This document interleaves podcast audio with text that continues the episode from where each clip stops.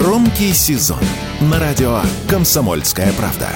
Громкие премьеры, громкие гости, громкие темы. Весь мир услышит Россию. Весь мир услышит радио «Комсомольская правда».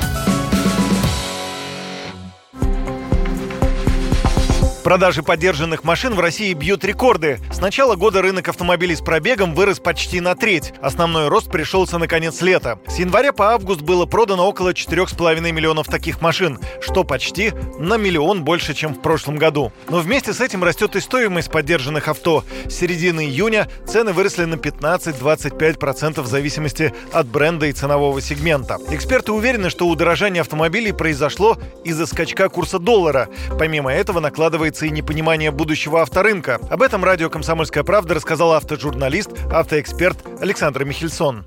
Привязано все, естественно, курсу доллара, потому как новые машины тоже дорожают, и это всегда с какой-то оттяжкой происходит на вторичном рынке. Но в последнее время на эту ситуацию очень сильно накладывается еще и психологический момент, потому что люди, понимая, что они сейчас продают автомобиль пробежный, не совсем понимают, что купить вместо этого автомобиля. Вот те, кто понимают, те стараются продать по более-менее адекватной цене, а кто нет, они действуют по принципу, то есть выставляю по максимальной цене и думаю, что делать дальше.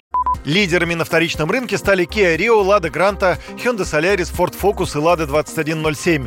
Их популярность объясняется тем, что подобных бюджетных машин на рынке новых авто попросту нет. Такое мнение Радио КП высказал автоэксперт Игорь Маржаретта.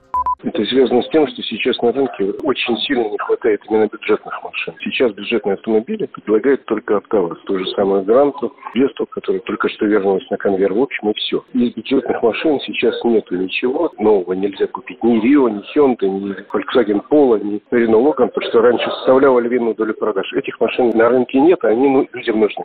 Эксперты уверены, что в ближайшее время рост цен может продолжиться, но коснется только отдельных моделей, по которым наблюдается серьезный дефицит. В целом же резкого скачка стоимости машины ожидать не стоит. Это может произойти только в случае сильного падения курса рубля. Юрий Кораблев, Радио КП.